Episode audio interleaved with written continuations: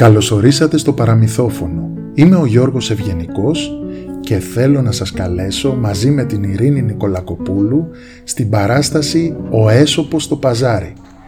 Όσοι θα βρίσκεστε στην Αθήνα το Σάββατο 21 Οκτωβρίου 2023 στις 6.30 το απόγευμα θα είναι χαρά μας, πολύ μεγάλη χαρά, να συναντηθούμε από κοντά στο σπίτι των παραμυθιών το Μουσείο Αλλιώς να ακολουθήσουμε τον έσωπο που πάει στο παζάρι και μαζί του θα έρθουν κοκοράκια, γατάκια, ποντικάκια, χελώνες και λαγουδάκια. Α, θα έχει και ένα γάιδαρο. Όλα αυτά σε μια παράσταση γεμάτη μουσικές και μύθους του Εσώπου για παιδιά και μεγάλους, για γαμπρούς, νύφες και κουμπάρους.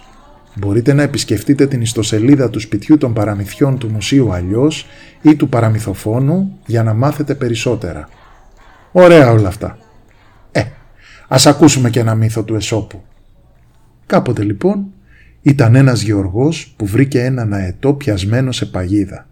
Τον είδε, τον θαύμασε και σκέφτηκε. Είναι τόσο όμορφος και περήφανος, κρίμα να μην είναι ελεύθερος. Και τον ελευθέρωσε.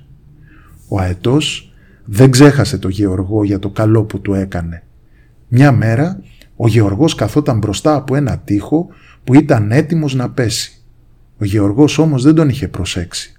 Τότε ήρθε ξαφνικά ο αετός, πέταξε από πάνω του και με μιας άρπαξε το μαντίλι από το κεφάλι του.